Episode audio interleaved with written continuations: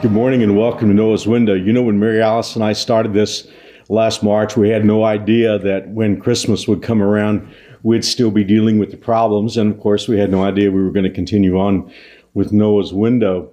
But it's been a great season for us as we've seen, even though the world is in difficulty, God still has his plan and he's doing great things with that in mind, Mary Alice and I have been talking about for the days leading up to Christmas, doing kind of a Noah's Window Christmas edition. And so today we're starting some of our Christmas themes uh, on Noah's Window. And, you know, if you want to know where the story of Christmas first occurs in the Bible, strangely enough, you would have to go back to the very first book. In fact, you would go back to the very first narrative, the first story, first story in the Bible. It's in Genesis chapter 3. And for those of you who like to study your Bibles, you'll recognize that instantly as the chapter of the Bible that talks about Adam and Eve's sin when they disobeyed God. And actually, the first mention of Christmas comes in God's uh, visit to Adam and Eve, and, and ultimately Satan too, because God is confronting Satan.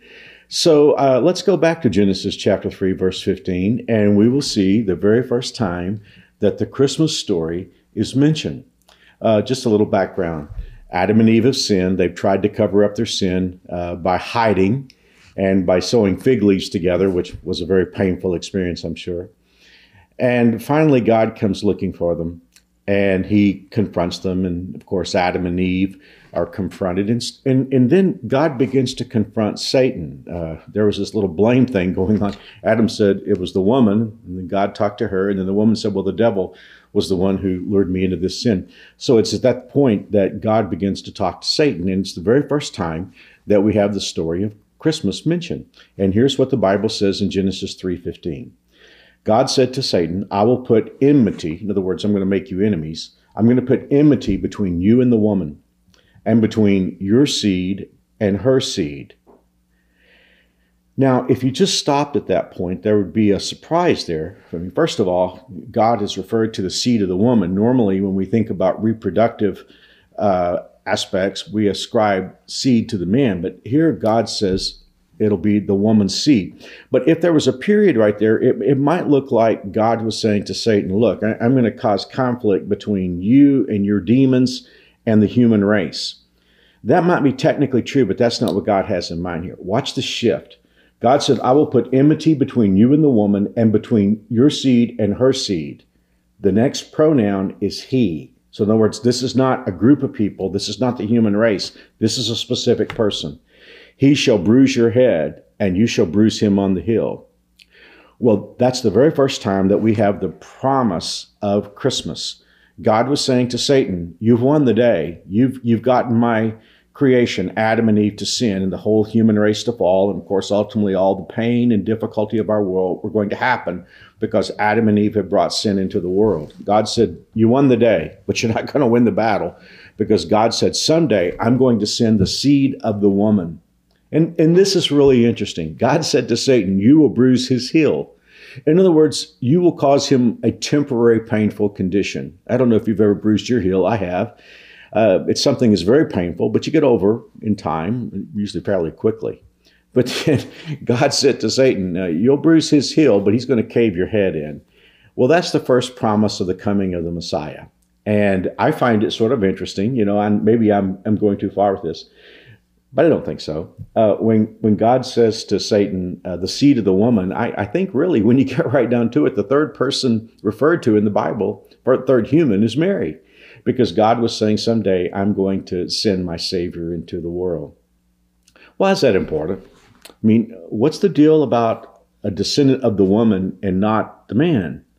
You know, one of the things that uh, I've watched through the years, there are a lot of people that will say, Well, I believe that Jesus was a great person, a great teacher, but I can't go with this virgin birth thing. Guys and ladies, the virgin birth is the spine of the Bible. It, it, it must be. If the virgin birth is not true, then you can throw your Bible away. And I'll tell you why. Because somehow God has to send a human being into the world to live in our place and die as a sacrifice in our place. But that human being could not be tainted by sin. In other words, that human being could not be born with a sin nature. Now, ladies, you're going to love this because the Bible teaches us on many places, especially Romans chapter 5. If you want to study this a little more, you might look there. But the Bible says death came into the world through a man. That's 1 Corinthians 15 21. So every person who has a human father has an inherited sin nature. That's why we are born with a predisposition toward doing wrong. So let me read the rest of that verse. I'm in 1 Corinthians 15. So you see, just as death came into the world through a man, now the resurrection from the dead has begun through another man. Just as everyone dies because we all belong to Adam, everyone who belongs to Christ will be given a new life. So God had to bring his Savior into the world, not born with a human father, to inherit the sin nature. Also, there's another aspect of this. You know, we've just started our uh, Christmas series at New Spring called Jesus exclamation point. I'm going to be talking about this, God willing, this next weekend. It was so critical that Jesus be both human and God, because if he's God, he cannot he cannot act on our behalf. And if he's human but not God, then he cannot save us. So it was essential that in God's plan Jesus be both human and God. Now, let's let's talk about that for just a moment. Because we have another place in the Bible that helps us understand that. Uh, Mary's pregnant and she's engaged and she's never been with a man. And the angel has come to tell her that, tell her what's going to happen. And so Mary asked the question that I think any woman would ask in that situation she said, how, how can it be? That's in Luke 1, verse 34. Mary asked the angel, How can I have a baby? I'm a virgin. It's the how question. Because on a human level, it doesn't make any sense. I mean, most of us have taken biology, and a lot of you have taken a lot further studying health sciences. You know, of course, that there is the there is the seed of the man, there is the reproductive cell of the woman. You know, each has 23 chromosomes, and they together uh, formed a zygote. And of course, that's why you and I have characteristics of our human mother and our human dad. So Mary is like asking, How am I going to have a baby? Because there's been no man with me. Now look at the answer in verse 35 of Luke 1. The angel replied, The Holy Spirit shall come upon you, and the power of God shall overshadow you. Those are interesting words. So the baby born to you will be utterly holy, the Son of God.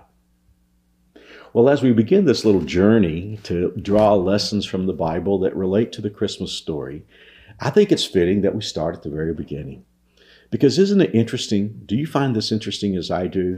That on the worst day that the human race ever experienced, the day when Adam and Eve sinned and brought all the pain, suffering into our world, that God gave his first promise of a Savior God gave his first Christmas promise. You know, uh, one of the great secrets of the Bible is that there are a lot of prophecies about the coming of Christ that are in the Old Testament. We may look at some of those as we lead up to Christmas here.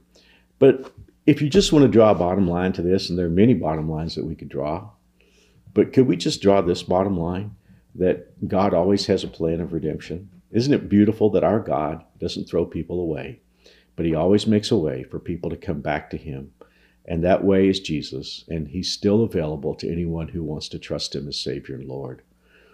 You know, uh, I, I've covered some what would be considered theological ground, but they're great truths. And it could be that someone today has come face to face with the awareness of what God's plan involved. You might say, well, how do I get in on that? Well, it's beautiful because all you have to do is to accept Jesus in other words, he has to live the life that you can't live, and then, of course, die the death that you and I can never die.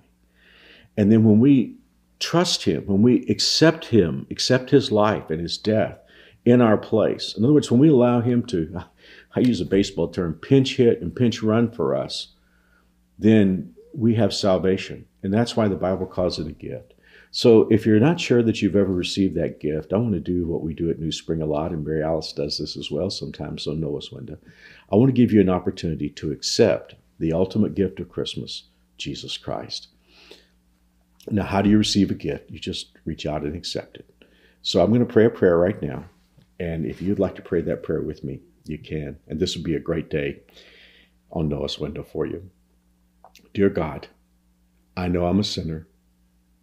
Like Adam, I've broken your law, but I believe you made a way for me to be right with you. I believe Jesus lived a perfect life. I believe he died on my behalf on the cross and that he arose from the grave. I want Jesus to be my Savior and my King. In Jesus' name, amen. Hey, if you just pray with me, Mary Alice and I have a gift we'd like to share with you in New Spring Church as well. It's just a, a box, but it's got a New Spring Bible and a book that I wrote 10 years ago almost about answering some questions about how you can know for sure you're going to heaven and what it means to follow Jesus. And that'll be available to you. All you have to do is text PRAYED, P R A Y E D, to 97,000, and we'll get that out to you. Well, God bless, and we're looking forward to this Christmas journey with you on Noah's Window. Thanks for joining us.